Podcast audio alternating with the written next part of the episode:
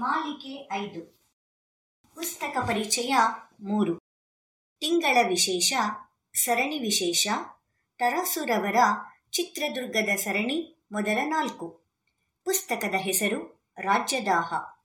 ಲೇಖಕರು ತರಾಸು. ಅಭಿಪ್ರಾಯ ರಮೇಶ್ ಥಳಿ. ಓದುತ್ತಿರುವವರು ಉಷಾ ಕೆಎಸ್ ಚಿತ್ರದುರ್ಗದ ಇತಿಹಾಸದ ಕಾದಂಬರಿ ತ್ರಯದಲ್ಲಿ ಕಂಬನಿಯ ಕುಯಿಲು ಮತ್ತು ರಕ್ತರಾತ್ರಿ. ಇವುಗಳ ಮಧ್ಯಕಾಲದಲ್ಲಿ ನಡೆಯುವ ಘಟನೆಗಳ ಚಿತ್ರಣವೇ ರಾಜ್ಯದಾಹ.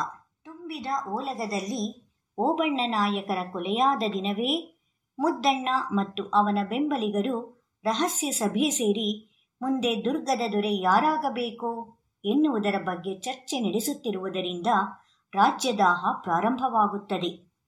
ಲಿಂಗಣ್ಣ ನಾಯಕರ ತಮ್ಮನಾದ ಚಿಕ್ಕಣ್ಣ ನಾಯಕನು ಕಣಕುಪ್ಪೆಯಲ್ಲಿ ಬೇಟೆಗೆಂದು ಹೋಗಿದ್ದವನು ಓಬಣ್ಣ ನಾಯಕನ ಕೊಲೆಯ ಸಮಾಚಾರವನ್ನು ಕೇಳುತ್ತಿದ್ದ ಹಾಗೆಯೇ ದುರ್ಗಕ್ಕೆ ಓಡಿಬಂದು ತನ್ನ ಅಣ್ಣನ ಮುಂದೆ ತನ್ನ ಶೋಕವನ್ನು ತೋಡಿಕೊಂಡಾಗ ಲಿಂಗಣ್ಣ ನಾಯಕ ಅವನನ್ನು ದ್ರೋಹಿಯ ತರಹ ನೋಡುತ್ತಾನೆ. ಅವನಿಗೆ ಚಿಕ್ಕಣ್ಣ ನಾಯಕನ ಸಿಂಹಾಸನದ ಆಸೆಯೇ ಓಬಣ್ಣ ನಾಯಕನ ಸಾವಿಗೆ ಕಾರಣ ಎಂಬ ಬಲವಾದ ನಂಬಿಕೆ ಇರುತ್ತದೆ. ಚಿಕ್ಕಣ್ಣ ನಾಯಕನು ದಳವಾಯಿ ಮುದ್ದಣ್ಣನ ಪತ್ರವನ್ನು ತೋರಿಸಿ ಅವನ ಪರಿವರ್ತನೆಗೆ ಪ್ರಯತ್ನಿಸಿದರೂ ಅದು ಸಫಲವಾಗುವುದಿಲ್ಲ. ಆನಂತರ ದಳವಾಯಿ ಮುದ್ದಣ್ಣ ಕರೆಯುವ ಸಭೆಯಲ್ಲಿ ದುರ್ಗದ ಹಿರಿಯರು ಮತ್ತು ಹಿತೈಷಿಗಳ ಎದುರು ಚಿಕ್ಕಣ್ಣ ನಾಯಕನ ಪಟ್ಟಾಭಿಷೇಕದ ಪ್ರಸ್ತಾಪ ಮಾಡಿದಂತೆ ನಾಟಕವಾಗಿ ಕೊನೆಗೆ ಅದನ್ನೇ ಘೋಷಿಸಲಾಗಿ ಆ ಪಟ್ಟಾಭಿಷೇಕವೂ ನಡೆದು ಹೋಗುತ್ತದೆ. ಪಟ್ಟಾಭಿಷೇಕದ ಸಮಯದಲ್ಲಿ ದಳವಾಯಿ ಮುದ್ದಣ್ಣನ ಮೇಲೆ ಒಂದು ಹೆಣ್ಣಿನಿಂದ ಹಲ್ಲೆ ನಡೆದು ಅವನ ಎದೆಯಲ್ಲಿ ಒಂದು ಬಗೆಯ ಭಯ ಹಾಗೂ ಪರಶುರಾಮಪ್ಪ ಮತ್ತು ಭರಮಣ್ಣನ ಮೇಲೆ ಅನುಮಾನಕ್ಕೆ ದಾರಿ ಮಾಡುತ್ತದೆ. ಇತ್ತ ನಾಗತಿಯವರ ದಾಸಿಯಾಗಿದ್ದ ಗಿರಿಜಾ ತನಗೆ ಆದ ಆಘಾತದಿಂದ ಚೇತರಿಸಿಕೊಂಡು ದಳವಾಯಿ ಮುದ್ದಣ್ಣ ಮತ್ತು ಅವನ ಬೆಂಬಲಿಗರ ಮೇಲೆ ಸೇಡಿನ ಕತ್ತಿ ಮಸೆಯುವುದಕ್ಕೆ ಶುರು ಮಾಡಿರುತ್ತಾಳೆ.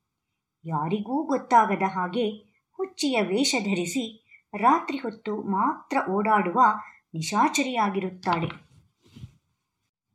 ಚಿಕ್ಕಣ್ಣ ನಾಯಕನ ಪಟ್ಟಾಭಿಷೇಕವಾದ ಮೇಲೆ ಪರಶುರಾಮಪ್ಪನವರ ಒಂದು ತಪ್ಪು ನಿರ್ಧಾರದಿಂದ ಪ್ರಧಾನಿಯ ಪಟ್ಟವು ಮುದ್ದಣ್ಣನ ಪಾಲಾಗಿ ಅವನು ಕ್ರಮೇಣವಾಗಿ ನಾಯಕರನ್ನು ಕೇವಲ ನೆಪ ಮಾತ್ರಕ್ಕೆ ಪಟ್ಟದಲ್ಲಿರುವ ಹಾಗೆ ಮಾಡಿ ಅರಮನೆ ಹಾಗೂ ದುರ್ಗದ ಆಡಳಿತದ ಮೇಲೆ ಸಂಪೂರ್ಣ ಹಿಡಿತ ಸಾಧಿಸುತ್ತಾನೆ. ಆಕಸ್ಮಿಕವಾಗಿ ಮಲ್ಲವ್ವ ನಾಗತಿಯ ಬಾಯಿಂದ ಜಾರಿದ ಒಂದು ಮಾತು ಮುದ್ದಣ್ಣನ ಪಾಳೆಯದ ಕುತಂತ್ರದಿಂದ ಚಿಕ್ಕಣ್ಣ ನಾಯಕನು, ಮದ್ಯ ಹಾಗೂ ಹೆಣ್ಣಿನ ವ್ಯಸನಕ್ಕೆ ಬೀಳುವಂತೆ ಮಾಡಿ ಕೊನೆಗೆ ಅವನ ಪತನಕ್ಕೆ ದಾರಿಯಾಗುತ್ತದೆ. ಚಿಕ್ಕಣ್ಣ ನಾಯಕನು ತನ್ನ ಮದ್ಯದ ಮತ್ತು ಹಾಗೂ ಹೆಣ್ಣಿನ ಗುಂಗಿನಲ್ಲಿ ಇರುವಾಗಲೇ ದುರ್ಗದ ಶತ್ರುಗಳಾದ ನಿಡಗಲ್ಲು, ಹರಪನಹಳ್ಳಿ ಹಾಗೂ ಬಿಜಾಪುರದ ದಳವಾಯಿಯಾದ ಶಂಶೇರ್ ಖಾನನು ದುರ್ಗದ ಮೇಲೆ ಏಕಕಾಲಕ್ಕೆ ದಾಳಿ ಮಾಡುತ್ತಾರೆ. ಆಗ ನಡೆಯುವ ಯುದ್ಧದಲ್ಲಿ ದಳವಾಯಿ ಮುದ್ದಣ್ಣನ ಶೌರ್ಯ, ಯುದ್ಧ ತಂತ್ರಗಾರಿಕೆ ಹಾಗೂ ಕೌಶಲ್ಯದಿಂದ ದುರ್ಗಕ್ಕೆ ಭರ್ಜರಿ ಜಯ ಸಿಕ್ಕಿ, ಅದರಿಂದ ಅವನ ಬಗ್ಗೆ ಜನಾಭಿಪ್ರಾಯ ಕ್ರಮೇಣ ಬದಲಾಗಿ ಅವನು ದುರ್ಗದ ಹಿತೈಷಿ ಎಂದು ಬದಲಾಗುತ್ತದೆ. ಮಧ್ಯದಲ್ಲಿ ಒಂದು ಬಾರಿ ವಿರೂಪಾಕ್ಷ ಜೋಯಿಸರ ಬುದ್ಧಿವಾದದಿಂದ ಸ್ವಲ್ಪ ಎಚ್ಚೆತ್ತುಕೊಂಡ ಚಿಕ್ಕಣ್ಣ ನಾಯಕ ಸರಿದಾರಿಗೆ ಬರಲು ಪ್ರಯತ್ನಿಸಿದರೂ. ಅವನ ಮದ್ಯ ಹಾಗೂ ಹೆಣ್ಣಿನ ವ್ಯಸನವೇ ಮೇಲುಗೈ ಸಾಧಿಸಿ ಅವನು ತನ್ನ ಪತನದ ಕಡೆಗೆ ಇನ್ನಷ್ಟು ಬೇಗ ಸಾಗುತ್ತಾನೆ. ಇಲ್ಲಿಗೆ ರಾಜ್ಯದಾಹದ ಕತೆ ಮುಗಿದು ರಕ್ತರಾತ್ರಿಗೆ ದಾರಿಯಾಗುತ್ತದೆ. ಎಂದಿನಂತೆ ತರಾಸು ಅವರ ಬರಹ ಅದ್ಭುತ ಮತ್ತು ಸಾಟಿಯಿಲ್ಲದ್ದು. ಇತಿಹಾಸ ಕಥನದಲ್ಲಿ ಅವರ ಭಾಷಾ ಸಾಮರ್ಥ್ಯ ಅಸಾಧಾರಣವಾದದ್ದು. ಪದೇ ಪದೇ ಓದಬೇಕೆನ್ನಿಸುವ ಕಾದಂಬರಿಗಳು ಇವು. ನೀವು ಓದಿ ಆನಂದಿಸಿ. ಧನ್ಯವಾದಗಳು.